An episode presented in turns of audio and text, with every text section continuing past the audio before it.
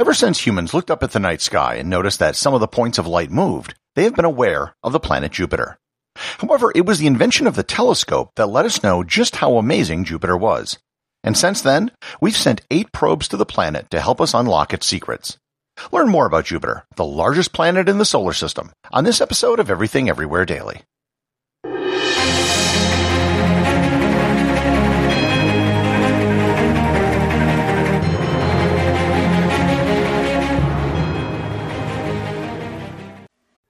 This episode is sponsored by ButcherBox.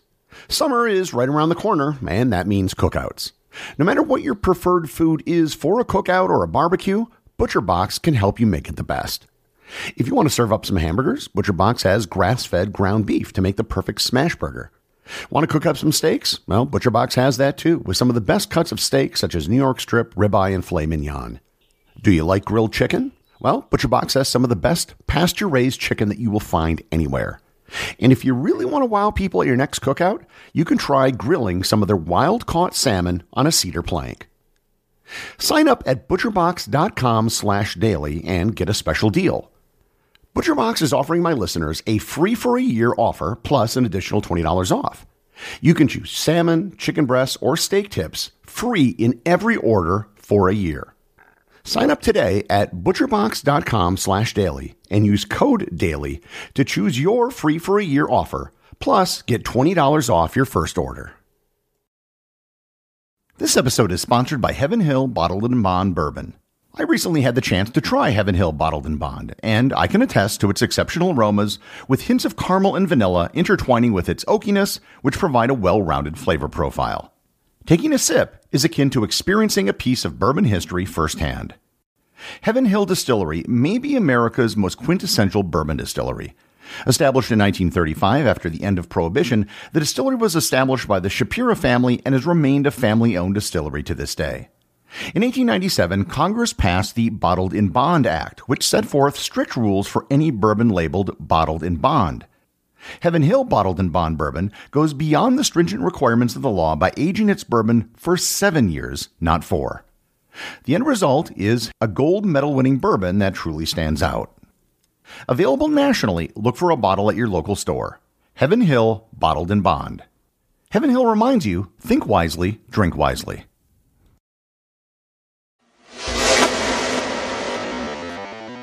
The planet Jupiter is the fifth planet from the Sun. It's located an average of 5.2 astronomical units away from the Sun, with an astronomical unit being the average distance from the Earth to the Sun. It orbits the Sun once every 11.8 years, and a day on Jupiter is only about 11 hours. The planet gets its name from the Roman god of the same name, who is the chief Roman deity. It's the fourth brightest thing in the sky as seen from Earth, after the Sun, the Moon, and Venus. These fun facts, however, about Jupiter are really not what make this planet special. Probably the single most important fact about Jupiter is the fact that it is two and a half times the mass of all other planets in the solar system combined. Jupiter is huge. Some have called it a failed star, even though, to be honest, it's actually 75 times too small to start nuclear fusion. It would be more accurate to call it a failed brown dwarf, which is a star that fails to ignite. However, the cutoff for a brown dwarf is still about 13 times the mass of Jupiter. Because of its mass, Jupiter was probably the first planet in the solar system to form. It is believed to have started with a large rocky core and then via gravitational attraction gathered up much of the gases in its orbital zone. One theory of Jupiter's creation is known as the Grand Tack hypothesis, which suggests that Jupiter may have formed about 3.5 astronomical units away from the Sun and then migrated inward to about 1.5 astronomical units and then finally moving to its current location at 5.2 astronomical units. Along the way, it may have been responsible for the destruction, collision, and creation of smaller rocky planets closer to the Sun, including Earth. This migration of Jupiter might explain where it picked up so much of its mass. In a roundabout way, some astrophysicists think that Jupiter might have helped in the rise of life on Earth. And if you're wondering how a planet so far away might have influenced life on Earth, it's actually pretty simple. Asteroids. Jupiter's huge gravity well probably meant that it sucked up an enormous amount of debris that was floating around the early solar system. Debris that could have hit Earth at some point. And this was illustrated by the 1994 impact of the Shoemaker-Levy comet into Jupiter. The impact of the comet was actually able to be observed from terrestrial telescopes on Earth as well as from the Hubble Space Telescope.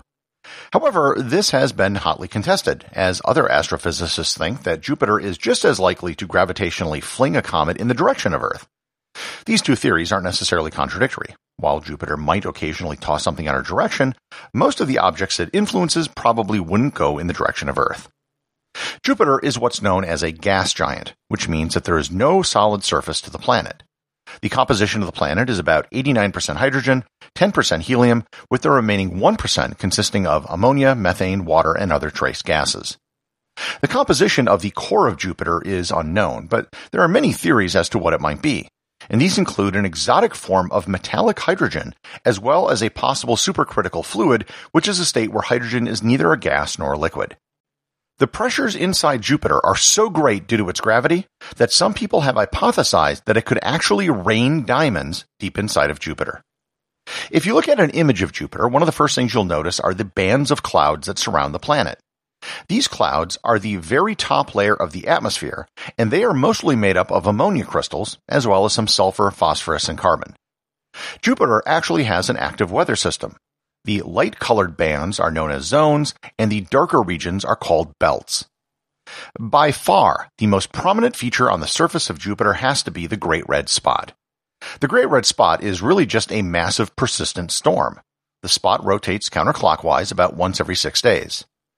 We aren't exactly sure how old it is, but it at least dates back to 1813 when it was first definitively observed. However, there were older, cruder observations made in 1665 which also show some sort of spot which might have been the Great Red Spot. The Great Red Spot is believed to be a temporary feature on the planet. In just the last few years, it's shrunk in size, and it's entirely possible that at some point in the future, it could disappear entirely. At its maximum extent, the Great Red Spot was larger than the planet Earth. One of the things that no one knew about Jupiter until we sent probes to the planet was the presence of six cyclones evenly spaced, which were located at Jupiter's south pole. Jupiter also has the strongest magnetosphere of any planet in the solar system, which is 2,000 times more powerful than Earth's magnetic field. This results in some very powerful auroras in the North Pole and some weaker auroras in the South Pole. Jupiter doesn't get a lot of attention just because of the planet itself. As a gas giant, we can never really land on it. However, Jupiter is also home to its own mini solar system of bodies that orbit it. As of right now, Jupiter has a total of 79 moons, the most of any planet by a wide margin. Most of these are pretty small rocks. However, Jupiter is also home to four of the largest moons in the solar system, known as the Galilean moons. The Galilean moons were literally discovered by Galileo, and one of the first things that he discovered when he turned his telescope to the planet. He managed to track the movement of the moons around the planet and you can see the Galilean moons yourself with any halfway decent telescope or even a very good pair of binoculars. The largest moon is Ganymede. It's not only the largest moon of Jupiter, it's the largest moon in the solar system, and it's actually bigger than the planet Mercury. It has a solid core, probably made of iron, and its surface is of water ice. It's the only moon in the solar system that has its own magnetic field. There might actually be a liquid ocean under the ice with more liquid water than can be found on the planet Earth. The second largest moon is Callisto. It is 99% the diameter of Mercury, but only one third its mass. It's a mixture of rock and ice, and it also might have a liquid ocean over 100 kilometers beneath the surface. The third largest moon, and the one that's closest to Jupiter, is Io. Io just might be the oddest body in the solar system. It has the least amount of water of any body that we know of, and it is also the most geologically active body in the solar system as well. There are over 400 active volcanoes on Io, and there have even been images captured by probes of eruptions being caught in the act. The surface of Io is mostly sulfur, which is responsible for its yellowish color, and the eruptions are caused by the extreme tidal forces of Jupiter and the other moons. And the smallest of the Galilean moons is Europa. It is slightly smaller than the Earth's moon, and it too has a rocky core with a water-iced crust. It is the smoothest object in the solar system, which might be caused by plumes of water vapor that have been observed erupting onto the surface. It too may harbor a liquid ocean under the surface, and many planetary scientists think that it might be the best place in the solar system outside of Earth to look for evidence of life. While not easily visible, Jupiter also does have a very faint ring system around the planet. As soon as we had the capability to send interplanetary probes, Jupiter became one of the highest priority destinations to visit. The very first probes to send back images were Pioneer 10 in 1973 and Pioneer 11 in 1974. Voyagers 1 and 2 flew by in 1979 on their grand tour of the gas giants. Jupiter has also been used for gravitational assists on other probes which were going elsewhere, including the Ulysses mission to the Sun, the Cassini mission to Saturn, and the New Horizons mission to Pluto. There have been two missions that were sent purposely to Jupiter and then were put into a Jovian orbit. The Galileo mission, which arrived in 1995, and the Juno mission, which arrived in 2016. The Galileo mission actually had a probe that was dropped into the Jovian atmosphere and returned data for almost an hour. The Juno mission is still active, and it's been extended until 2025. Future missions to Jupiter are all centered on its moons. The European Space Agency will be launching the Jupiter Icy Moon Explorer, or JUICE, in 2023, which will study Ganymede, Callisto, and Europa. NASA plans to launch the Europa Clipper mission in 2024, and its goal will be to do close flybys of Europa while in orbit around Jupiter. Depending on what data these missions return, the next step might be a lander on the surface of one of the Galilean moons. Next to Mars, Jupiter, or to be more precise, Jupiter's moons, are the largest areas of interest in the solar system. The presence of ice and the high probability of liquid water beneath the surface of the moons makes it the most likely place in the solar system where some basic form of life may have arisen. This fact alone will make Jupiter an object of study and inquiry for centuries to come. Everything Everywhere Daily is an airwave media podcast. The executive producer is Darcy Adams. The associate producers are Thor Thompson and Peter Bennett. Today's review comes from listener Blue Nichols over at Apple Podcasts in the United States. They write, I must first start out by stating that I may be slightly addicted. Just found out about this podcast a little over a week ago.